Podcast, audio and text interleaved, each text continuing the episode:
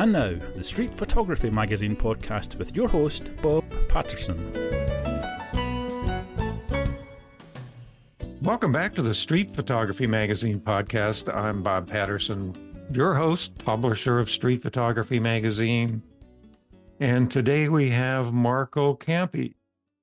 He is, uh, well, Marco is, uh, for lack of a better term, a scientist. You do uh, mathematical cognitive sciences, but he's also a photographer, and he's a, a really good photographer. And he um, he's uh, over in Milano, Italy.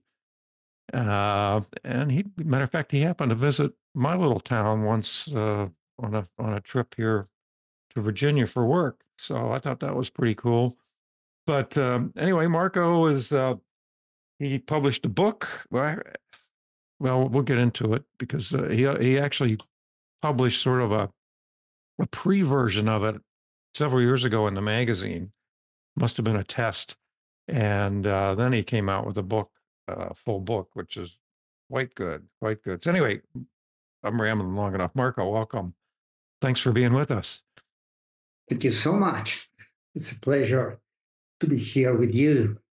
Yeah, I'm glad to have you too. Um, I mean, ever since uh, Marco sent us an article, you know, we publish lots of articles by photographers around the world, and he sent one in on something he was working on during the pandemic. And it was quite good. We published it. It was in March of 2021. So it's now three years, uh, almost three years later. And since then, he came out with a book, which we'll, we're going to talk about.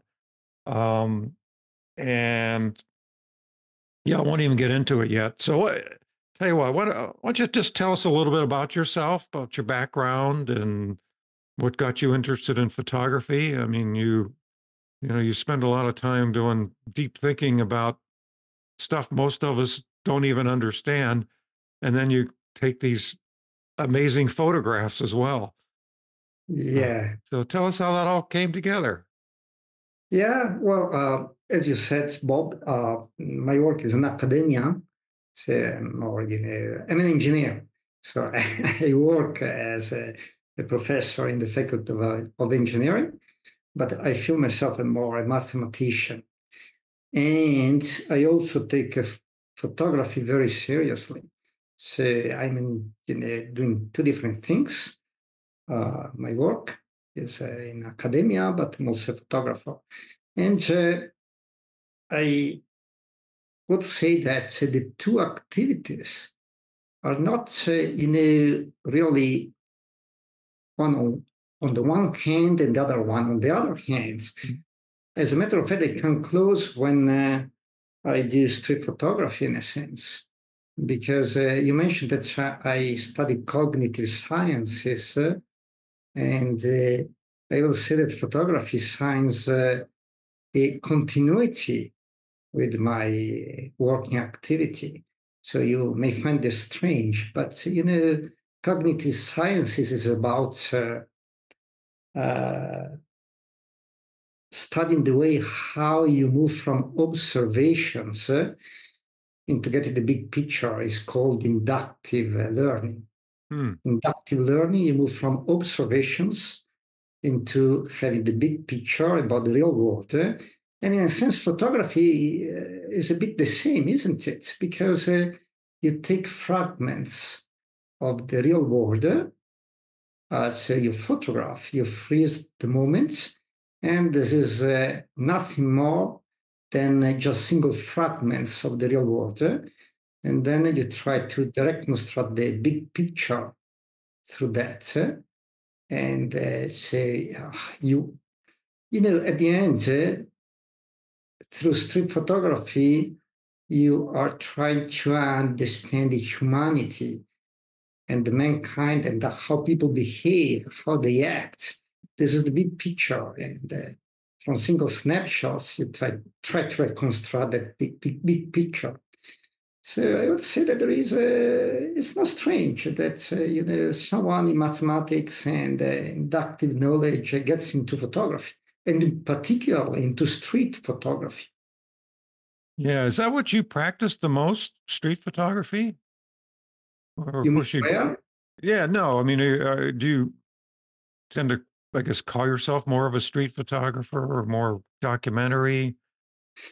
Uh, so, you know, it's, uh, I, I, would, I would define myself a street photographer. That is, uh, what I really love is to go out there, hit the streets, uh, and meet with people, uh, taking photographs. This is something that I love to do. and I do that in many different places. I I photograph in Milano, which is my city, but uh, fortunately enough, I can do quite a bit of traveling because of my job. So I hit the streets in several parts. Uh, you know, I've been photographing mm-hmm. in, uh, in, many different countries. Uh, at times, I embark into more specific projects. And at the time, uh, it becomes more like documentary photography. Mm-hmm. So I'm uh, working on a couple of projects right now, and is more specific. So depends, eh? depends. And the, in any case, you know, the camera is my means to portray, uh, to portray the mankind. I would say, either more specifically or more generally. Depends. Eh? Depends. I uh, on your website, you, have got several projects on there, and the one that I uh, gravitated towards is uh, the sinking city. True. Of uh, uh in Venice. Uh, obviously, you went there after some heavy rain, and uh, one of the reasons I'm interested, my neighbors. Um, my neighbor just retired, and he always wanted to spend a lot of time in one place instead of going around traveling. So they're they're spending about two months in Venice uh, during the winter time. Yeah. And when they said they were going there, I, I automatically thought, oh, the photographs in your sinking city uh, project. Uh, uh, I'll tell our listeners something. You, you, first of all, you got to go to Marco's website, and if you do, make sure to see the sinking city project. Um, there's a photograph. The cover photo is two guys sitting on chairs I thought yeah. where it was probably St. Mark's Square or something, and and the chairs are, you know, the water's up to almost almost their butts, almost the, the seat of the chair, and uh, because uh, you know Venice is having a lot of trouble with uh, with water coming in, and they've developed what's that the Mose, is that how you pronounce it? The uh, system with the big doors that close to prevent the the, the Mose. Mose, Mose. And it, made, it just made me think, oh God, I hope my neighbors aren't wandering around there in these big galoshes, you know, after this this dream trip they're taking. But uh, but I just found that fascinating how you went in there and shot it, and you used your own very unique style to tell that story. Yeah, yeah. I mean, uh, yeah, Bob. Uh, many thanks for asking because this is something that uh, you know I'm really keen on. Huh? So it's, it's, it's in fact an ongoing project. And uh, it all started in, in year 2019. So, and, and in fact, I had to change the name uh, uh, to this project. Uh, the uh, first name was uh, The Last Tide. The uh-huh. Last Tide. And you uh-huh. know why? Because there has been adverse atmospheric conditions mm-hmm. in late 2019 that peaked in the second highest tide ever recorded in Venice. So, uh, I mean, the, the, the, the, highest tide we have had back in the 1966. Wow. So 55 years ago. And it was called uh, in uh, Italian, actually in the dialect, it's called the Acqua Granda. Granda mm-hmm. means big, aqua means water. So big water. And then the second highest was uh, in year 2019 in November, and uh, it went up uh, 189 centimeters, just 189 centimeters over normal uh, sea level. And the one in 66 was 194, just five centimeters below mm-hmm. that record. So I I decided to I plan to two trips to Venice on that occasion to uh, portray the everyday of the Venetians in that condition, and they called that one the last tide. And the uh, name was kind of, you know, a omen for, uh, you know, a better future, because uh, the Mose that you mentioned, this massive uh, uh, system with the gates that uh, isolate the uh, lagoon from the open sea had to start to start operation the year after. And so the last tide means, uh, okay, that's the last time we are going to have that. And you know, uh, on October the 3rd, 2020, a year later, the Mose was first raised. But the bad part of the story is that nothing much changed after that. And so Venice, even now, is still, uh, you know, very often underwater in the winter time. And there are various reasons for that. So if you're interested, I can tell you more uh, why why the Mose hasn't solved the problem. But you know, uh, uh, in fact, it has not. So I planned uh, a few more trips after year 2020. I was uh, in Venice in uh, December 2021, December 2022, December 2023, photographing there. That's why I'm saying it's an ongoing project. And uh, I call this second group of uh, photographs uh, the new normal, the new normal. oh, no.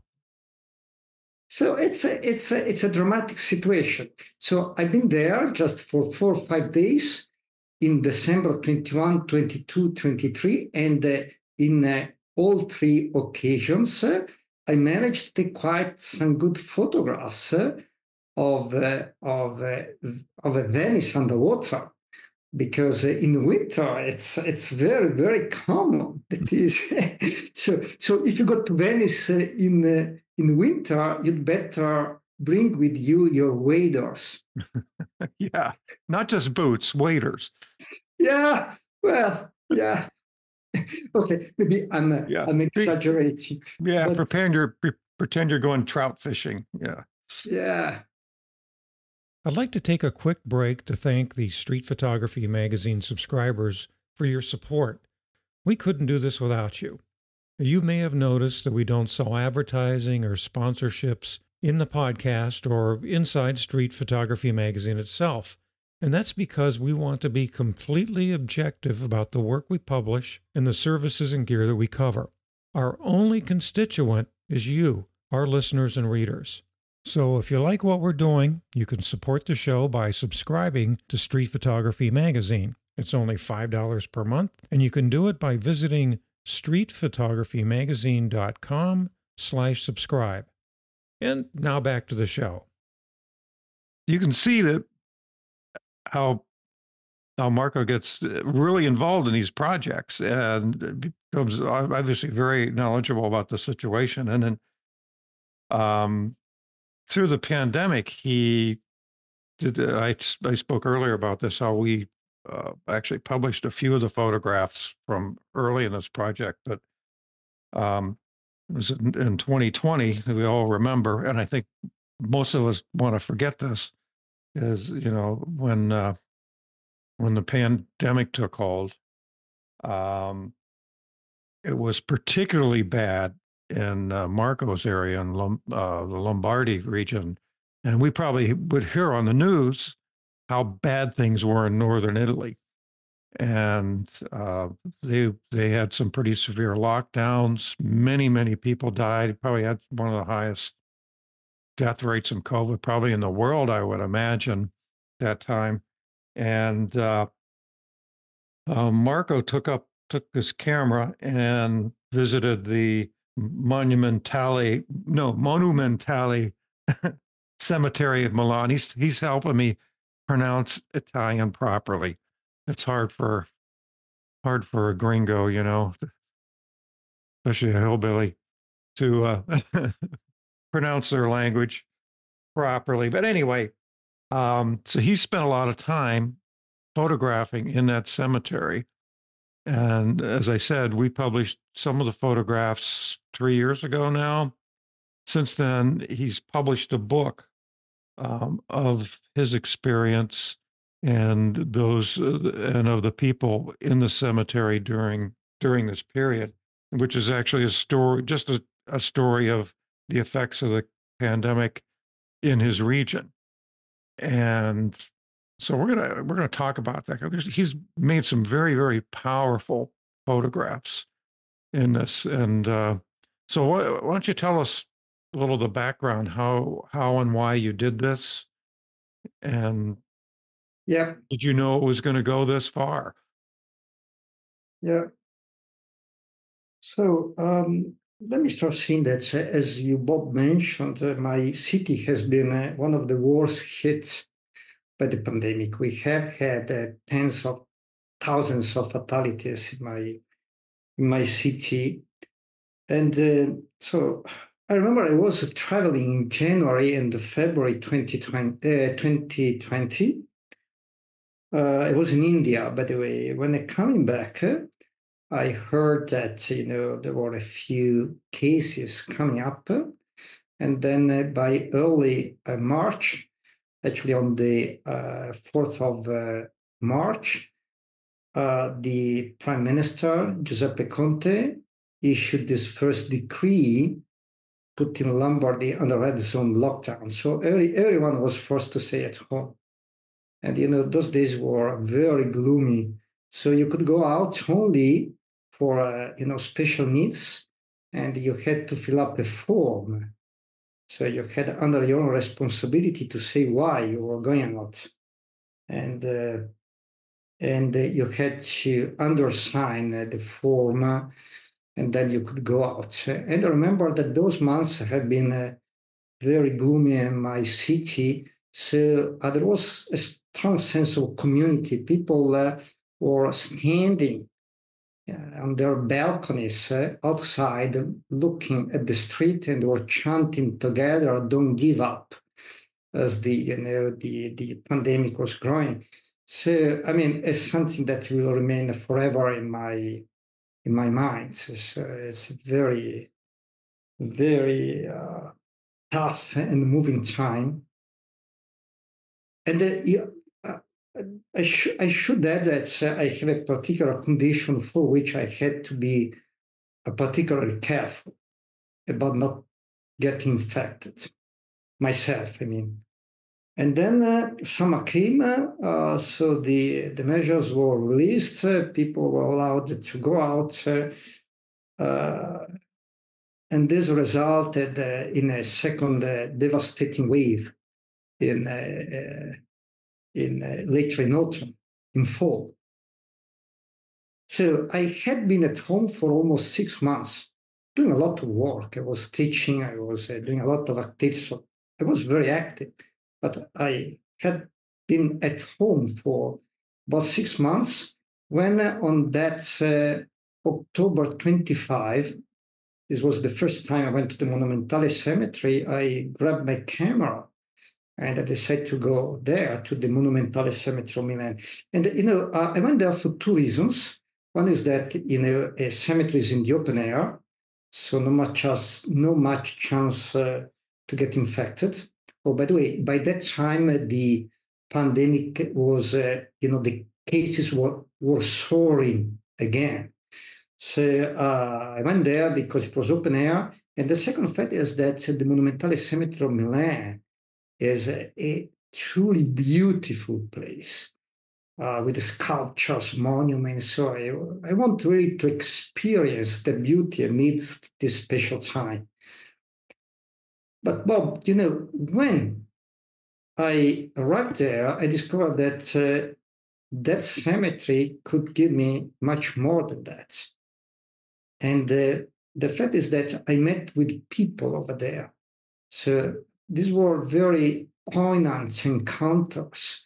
So I, I started talking with people uh, and they were suffering, same as me. Everyone was wearing face mask. This was uh, strictly enforced by the authorities. Uh, and we were talking, uh, chatting about our own experiences. Uh, And this pushed me to go over and over again. So you asked whether this was a plan in advance. it was not. The first time I went, I was expecting to take pictures of the monuments.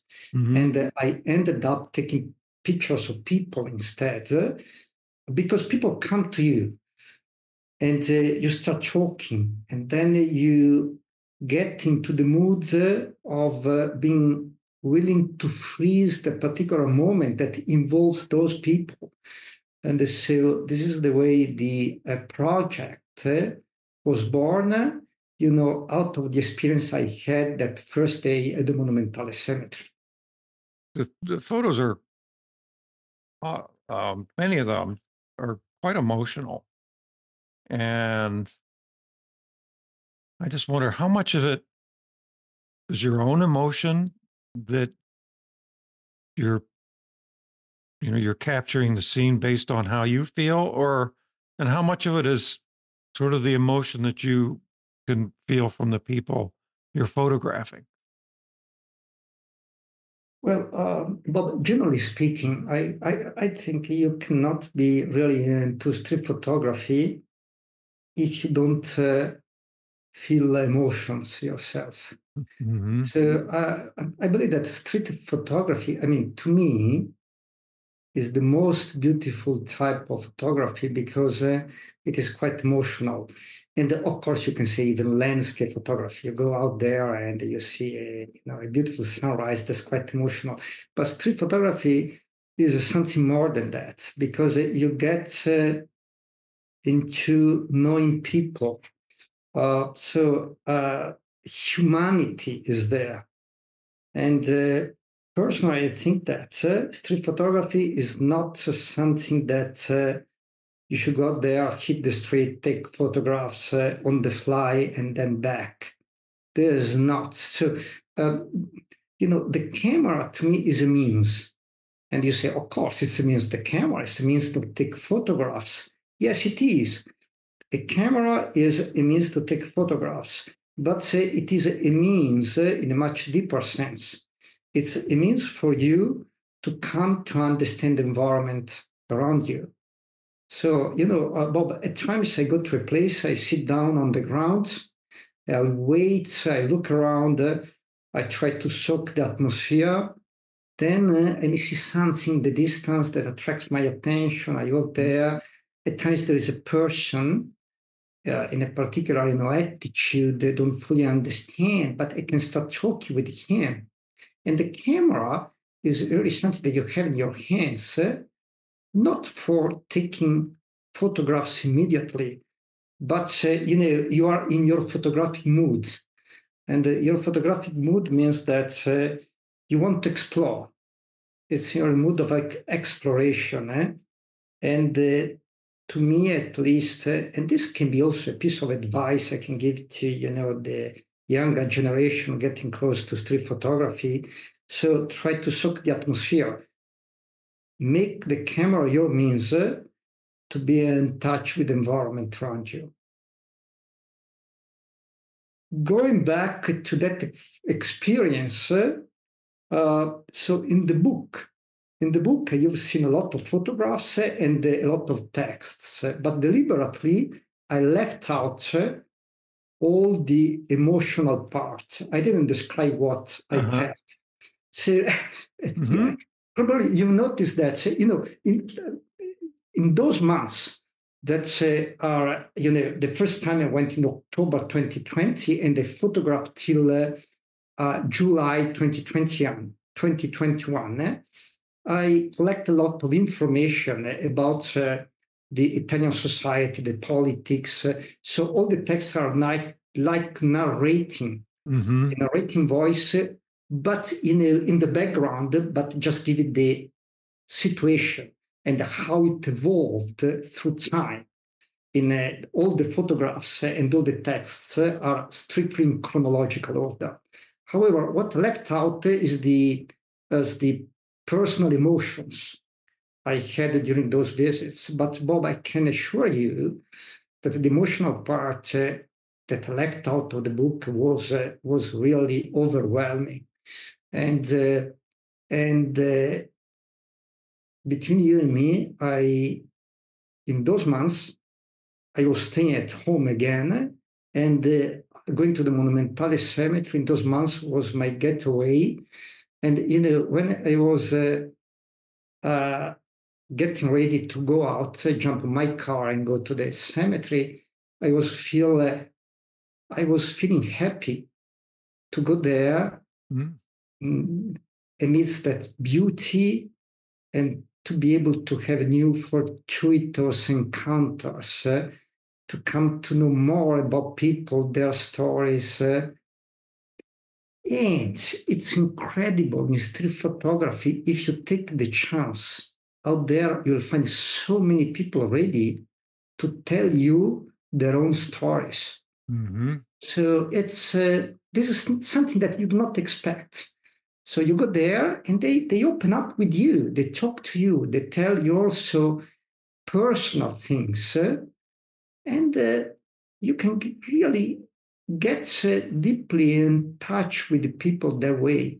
And the emotional part uh, is certainly one of the most important ingredients in street photography. So I could give you a lot of examples what happened in those months. Uh, so how how much has it, or not just how much, how has it changed, or this the experience of doing this project, this book, how has it changed your photography, and how has it changed you? That's a good question, Bob. You know, uh, we keep changing through our experiences. And this experience uh, was pretty big uh, because of the special time, because of the pandemic. Uh,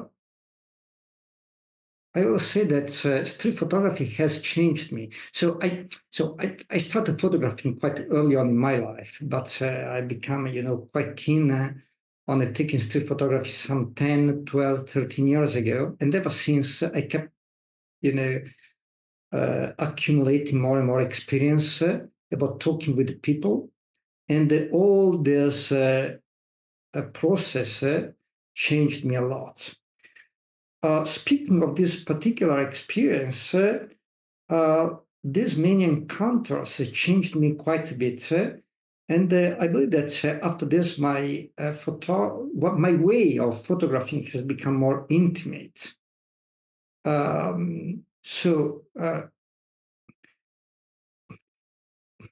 most of my photographs are candid, which means uh, I take them uh, without letting the subject know that I'm photographing, but all the time I try to talk with the subject afterward. Oh, okay. Let, Not before. Uh, oh, uh, absolutely. Yeah. First and foremost, I feel that I have to let the person know that mm-hmm. I take a photograph and that uh, I have a project going on and I may want perhaps to make a book out of it or but also it's a way to get better in touch with the person. So I would say that uh, 60, 70% are candid uh, and 30% or 40% uh, are uh, kind of, you know, of direct. That it is, I talk with the person first, and then I take the photograph. But again, uh, in this case, you, uh, I often uh, get in touch with the person first uh, very deeply before asking to take the photographs. I, I, I, I can give you an example. This happened the very first day on the 25th of October when I went to the Monumentale Cemetery. And this was uh, one of the first encounters I had. So I was there. There was uh, a man, uh, relatively young, in his 40s, I would say, with two kids, two, two sons. Uh, and they were uh, running. They were running. Mm-hmm. Open space. You know, in those days, there were very little people in the at the, at the cemetery. So there are a lot of open space. Uh, these guys were running, and then this guy was into photography himself. Oh. So I had a camera, and he asked me, "Are you here to take photos?" So we started. Uh, then you know. Uh, he opened up with me and I started telling me his story. And the fact that uh, is that he was there with the two sons because they were visiting the tomb of his daughter oh. that uh, you know has passed away of course in a tragic situation because the two mm. boys were 9 10 11 mm. something like that so i mean the guy himself was 40 42 44 i do not know in his 40s and then he added but i want this time when i come here with my two sons not to be sad i want it, i want it to be a time of joy I was so surprised to hear that. Mm. We talked for a while, and I asked him, "But would you mind if I take pictures of your uh, of your kids uh, running, you know, in the cemetery?" And he was so glad that I asked. He said, "Yes, please." And of course, then I was in touch with him. We had an exchange afterward, mm-hmm. and I had seen a nice spot. We went there, and we took. Uh, I took, you know, it's one of the very first pictures. Uh, uh, there are crosses. Uh, there are crosses uh, on the left. yet actually, it is exactly the second picture. There are crosses on the left, the two branches of of a tree, and the kid that is running in the background. There's a clownish posture. Is on page eight. Yes. I see it. So this is the son to this man. And, uh, you know, uh, it was such a poignant story. And uh, uh I was really moved. And he asked me to take the pictures. Uh, and uh, I mean, I asked him and he asked me. And he was very keen on me taking this picture. And so this first encounter really was uh, was something. It, it meant something to me, and uh, I told myself, you know, oh, this is really the way to to come to know about others, uh, what they think, uh, their way of uh, approaching a tragedy like this one, uh, and this really pushed me to go to the cemetery every time I could.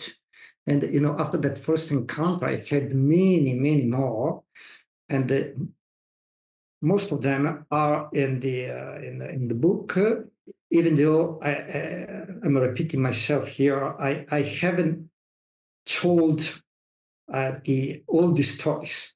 So not know whether it was a good choice or not, because you know the personal part has been left out.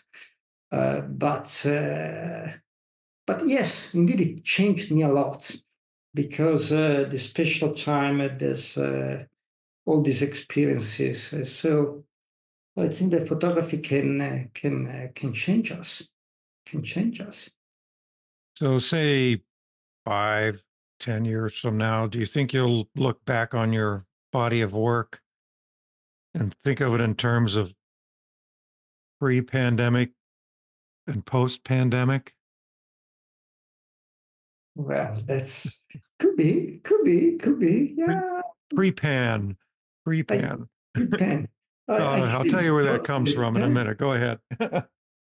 I haven't thought of it, but can be. You know, at times uh, experiences sign uh, ourselves more than uh, what we can expect. And uh, well, this is the story of our life. Probably, Bob, you have had the same experience. That if you look back uh, uh, in, in, retrospective, you see that some facts have uh, changed your life more than you sensed at the time uh, mm-hmm. what happened. Eh? So I believe that generally speaking, the pandemic has changed me because uh, you know, it has been a tough time. And uh, as you mentioned, uh, here, this city has been hit very badly. So uh, by looking around, uh, I know of various people that, uh, you know, passed away because of the pandemic. And not, not directly, not very close to me, fortunately enough. But this time has been quite, uh, quite tough for us, for many, and for others much more, because I know various, uh, uh, I have various uh, friends whose relatives passed away because of the pandemic. You know, it has been quite a bad time. So the pandemic time uh, has taught me a lot. Uh, and you know, when it comes to photography, this is. Oh, by the way, all the photographs I have taken during the pandemic time eh, have been taken at the Monumentale Cemetery of Milan. Wow. I'm, I'm, I'm quite a strict person. So in those months, I've been, uh, uh, I, I kept going to the cemetery and just the cemetery. All the pictures he took were there. So, and then this may be another little advice for those uh, getting uh, close to street photography. Uh, go over and over again to the same place. Yeah. I believe that. Go over and over again to the same place. The same place is not the same place because there are a lot of changes. You meet with new people, you you have a different atmospheric condition, a different season, but you come to know that place. You become, uh, you know, very close to that place, and uh, being close to an environment is very important for you to be more emotional and to take better pictures. Boy, and I want to tell everybody I didn't tell them to say that. and I'll tell you why. We're no, we're uh, we just announced uh, a couple weeks ago we're going to publish a book, and we asked people to submit photos from their favorite place they return to on a regular basis. Yeah. yeah, and yeah, so, yeah. so and, and I think that's great advice. I used the term uh, in my last question pre-pan, pre-pan and post-pan, and that came from a book. And I don't know if you've read this book, and it's called Station Eleven. It's by a brilliant writer, Emily St. John Mandel, and it was about a pandemic that happened that wiped out most human life on Earth. She wrote that book in 2014. You know, five, uh, four years, whatever, before, uh, oh, sorry, six years before the pandemic. And it's fabulous. Uh, HBO did a, uh, a series uh, based on the book. But if you haven't read it and you want to read something for leisure, I highly recommend it. I think you'll, you'll find it fascinating. Yeah. Fascinating. Yeah. But uh, Station for, 11, it's called. Thanks for the advice. Yeah. Read it. Yeah. So, yeah, the pandemic, you know, that's something that, um, you know, we all lived through it. Those of us who made it. But, you know, I, I find myself, I don't really want to think about it and uh, you know i'm glad it's over let's hopefully it's hope it stays over but then i look at your book and i and i was so glad you you did that although you know i wasn't in italy at that time uh or that cemetery but it just just kind of brought back uh, the effect that it had on you know everybody i know and uh and it's universal it just yeah. i think it makes me realize we're all the same you know, we all want the same thing. And uh, the same thing happened to uh, basically everybody on the planet. Yep. No matter what politicians deny it. And I think you even mentioned that. You said yep. you said it's divided between divided between between the people who deny it and the people who are grieving the ones they lost. I think you that's what you said in the book. Yeah, yeah, this uh, uh, I was talking about uh, what what was happening in uh, in the spring. In the in the springtime, you know, the all the curves had been uh, there for a year, and the people had become inured to to the pandemic, unless you had been hit by it uh, personally. Mm-hmm. So really, um, you know, uh, I could sense that the world was split uh, in two at that time. Uh, youngsters, you know, uh, staying at hangouts, enjoying, and uh, and at the time we still had some 300 uh, uh, that per day Yeah. So, uh, so every day in my city, uh, in my city, in Italy, but in my city mostly, uh, but still, you know, uh, people uh, have decided not to give much attention to it anymore. But you know, uh, we are human beings. You cannot stay in that situation for too long. Eh? So yeah. it's it's kind of normal that you you you pretend that the uh, the problem is no, no longer there, uh, unless unless uh, something has happened to you. Yeah, so that's the uh, that's the story. And you know, uh, Bob, I believe that the good part of street photography is that uh, there is no other way to uh, freeze those moments. Yeah. Important yeah. moment in, in life than through photography. So you can write a book, for example. You can, and uh, this is even more uh, full of content in a sense. Uh, content in a sense you can describe things, but there is nothing like an image that comes to you and tells you that special time. Eh? So mm-hmm. photography is a, a unique means uh, to freeze a moment uh, and to make it available to people in the future. Yeah. So that's uh, that's the beauty of uh, photography. Yeah, you're a historian. And this is uh, one more positive mark uh, in favor of street photography because, uh, I mean, landscape photography is beautiful, but the point is that uh, mountains don't change that much, do they? That is, no. in one, so in a century from now, you might go there up there and take the same photograph. But can you imagine so the farmhouse uh, Hong Kong from the 50s uh, or Henri Cartier-Bresson or, yeah. uh, or Doisneau. So, I mean, the charm won't come back. So you have to, to freeze it at that time.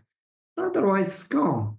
Yep. And so I think that's uh, it's uh, it's uh, a wealth that the humanity has thanks to the work of those photographers.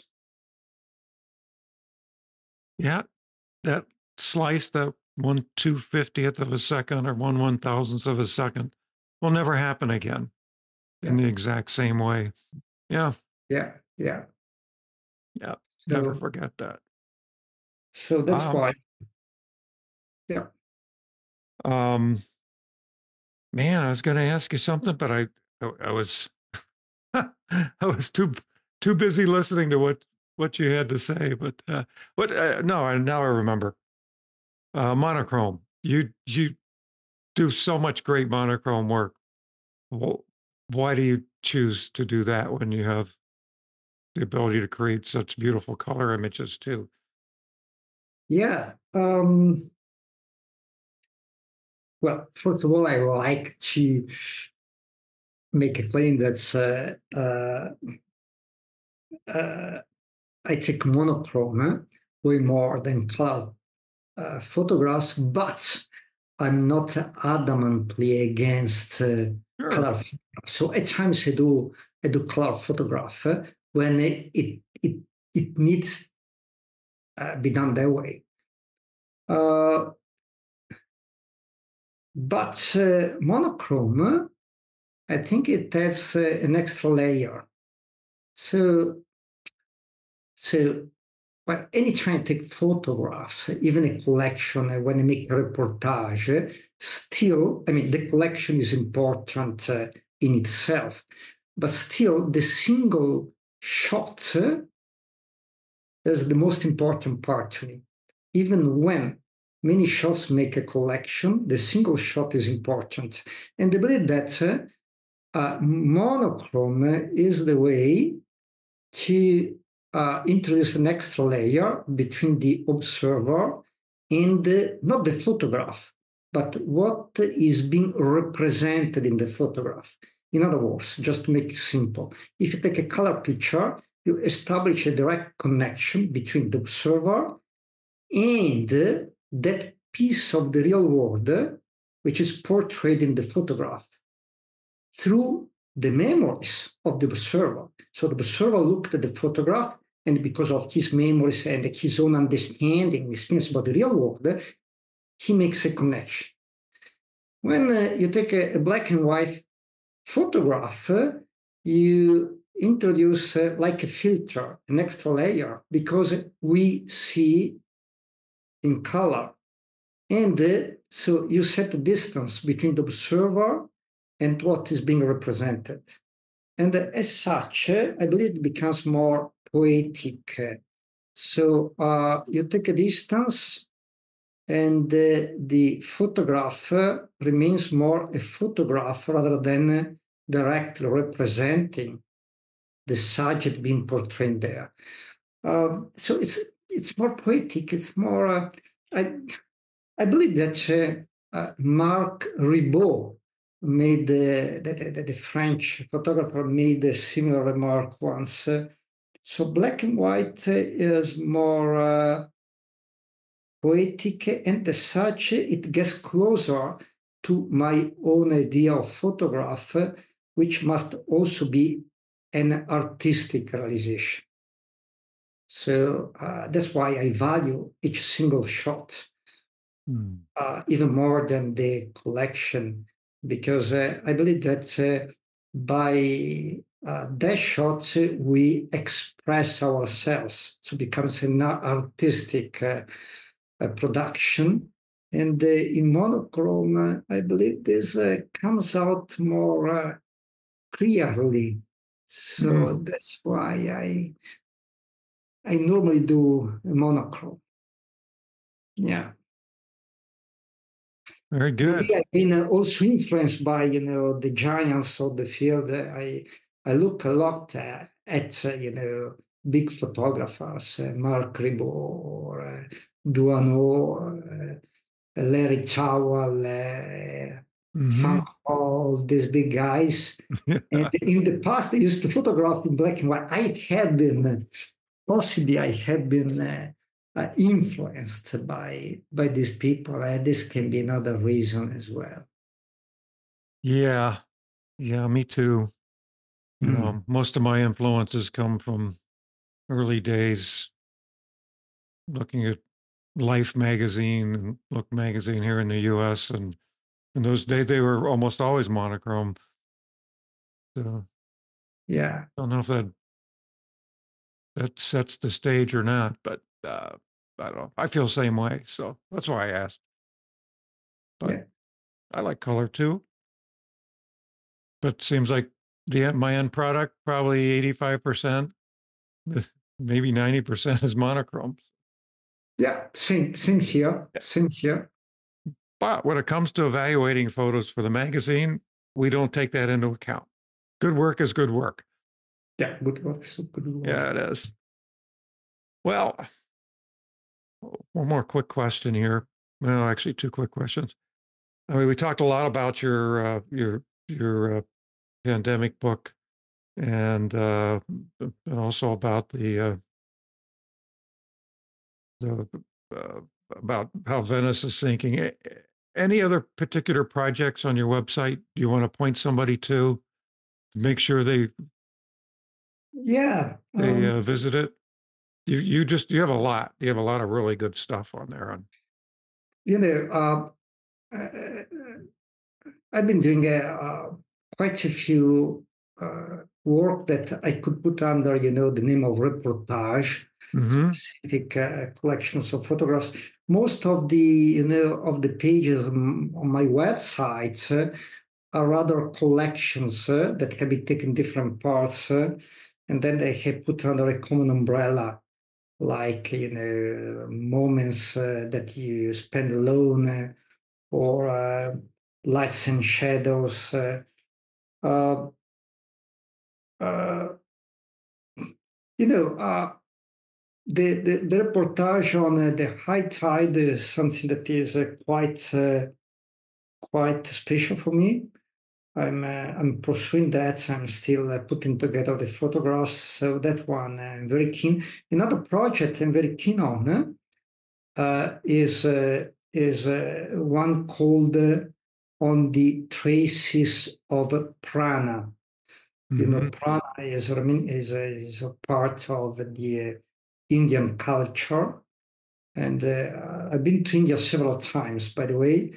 Um, even a long time ago. So my first trip to India was in 1997. I was there uh, for work, which gives you, oh, by the way, when you go to a place for work, uh, this gives you the extra opportunity really to mingle with the local people. Uh, yeah. To, to kind of understand the culture. So if you go to a place like a tourist, uh, you may miss uh, most of the story. Mm-hmm. But uh, I was, I, I, by the way, I was working for the Ministry of Defense in a Center for Artificial Intelligence Robotics. Uh, I, I, was living in the Indian Institute of Science in Bangalore, and uh, I was jumping on a tuk-tuk, uh, which you know are the three wheelers, uh, the, uh-huh, the, vehicles yeah. there, uh, just going to work. and so India is something that is really deep in my heart and uh, I, I, kept going there uh, more times. So this is another project on the traces of prana. It's again an ongoing project. it shows the the hardship uh, of uh, the street life uh, in uh, in in India. So there are people, you know, praying. Other are you know, maimed people in the streets. Uh, and uh, I've been uh, photographing uh, different, uh, you know, uh, facts, situations, but particularly portraying the hardship of the life over there, which is not is just part of the life. Because in India, most people are joyful. Hmm. oh, by the way, photography in India is fantastic. As a matter of fact, at time, at times you have to conceal your camera because everyone comes to you asking for you to take a picture of them. So you, yeah. there is a time when you say, no, no, no, uh, no longer now. So you, you conceal your camera. But, you know, it's very easy. It's very easy to photograph there. But, uh, you know, that particular collection of picture is about uh, the hardship of life uh, in India. So many photographs taken in the Varanasi, for example, uh, where you know Varanasi is the place where people go to die mm. because uh, this stops the uh, et- et- eternal reincarnation. So if you die in Varanasi and your ashes uh, are mm. sent to the uh, Ganga River, this stops the perpetual reincarnation processes. It's again a place filled with humanity. Hmm. you can make uh, interesting encounters there. So this is this is a project. Uh, you know, um, again, I've, I've, heard that I, I, I had a good friend of mine. He's a professional photographer into landscape photography. And once he told me one thing I do not agree with he said, but Marco, when it comes to reportage, I mean, everything has been told already. I disagree with that too. I, I totally disagree. You know, uh, Bob, even without making any planning beforehand, it happens to me so many times that I end up in a place. If you keep your eyes open, you very easily bump into something that deserves to be told mm-hmm. others. And then again, another little advice is that when you bump into that, keep hammering on that. Go and do, go over again. So don't uh, don't don't do things on a fly. So if you find out something that is worth pursuing, pursue that. Get concentrated and continue uh, exploring the same thing. And as you explore more, you go more deeply into it, you understand better. and uh, and and and get yourself documented as well. That is, uh, read read about the stories, uh, read about what is behind it, and uh, you know, street photography as the most be- one of the most beautiful thing in the world eh? Because it's a means to come to know about the real world. And this is the, the, the, the nicest part uh, of street photography. With the, a camera in your hands you can explore the world. And uh, and this is the beauty of it. And then uh, you, you you may also want to take photographs. But but this comes after. This comes after. I like that. The most important fact is exploration, exploration of the real world. It's uh, it's a fantastic means. It's a fantastic means. And uh, as a matter of fact, Bob, I believe that people like you play an important role in the society. You know, you have this uh, street magazine uh, uh, that is uh, so important because it may uh, push more people to undertake this uh, beautiful activity that is uh, being into street photography. No, thank you. Thank you. Well, before we go, yep. tell everybody where to see your work and where they can find your book. Uh, okay, the book and my work. Um, so Okay, uh, if you just uh, make a, a, Google search for my name followed by photography. Oh, by the way, uh, the funny the funny story is that my name is Marco Campi, mm-hmm. but I have a, a, second given name which is Claudio. Mm-hmm. Marco Claudio Campi. So I was baptized Marco Claudio Campi but uh, in my passport, the second name disappeared for many years and it reappeared just a few years ago. Ah. So from that time on, I had to undersign all the uh, you know official documents with Marco Claudio Campi. So okay. if you want to look for my work, you should do two searches, not one. Marco Campi photography and the Marco Claudio Campi photography. I believe that most of my work comes out with Marco Campi photography. As a matter of fact, the first hit in the Google search is my website, photogra- uh, photography website. However, if you want to look for the book, you have to dial Marco Claudio Campi photography. And uh, it's uh, on sale by many uh, sellers, Feltrinelli, Hoepli. It has been uh, published by Polistampa, so it's on sale from them. Uh, I believe that they also ship overseas. So in case yeah. if you're interested, uh, it's uh, so it's in, uh, in, various libraries here in Italy, uh, not in the States, but I believe they ship overseas. Hoepli in particular. Oh, that's yep. good. That's good. Yeah, and we'll put links in the show notes directly to them. So, yeah, you can always go back to your iTunes or whatever and click on the link and go right to it. Good. Mm-hmm. Well, thanks, Marco. Uh, it was really, really good to speak with you finally. It has been great pleasure, great pleasure, Bob. And uh, so I, I, I really enjoyed talking to you. Your thoughts about the show go a long way in helping us decide on the guests and the subjects that we include in each episode. So please take a few moments to write a review in Apple Podcasts or whatever service you use to stream your podcasts.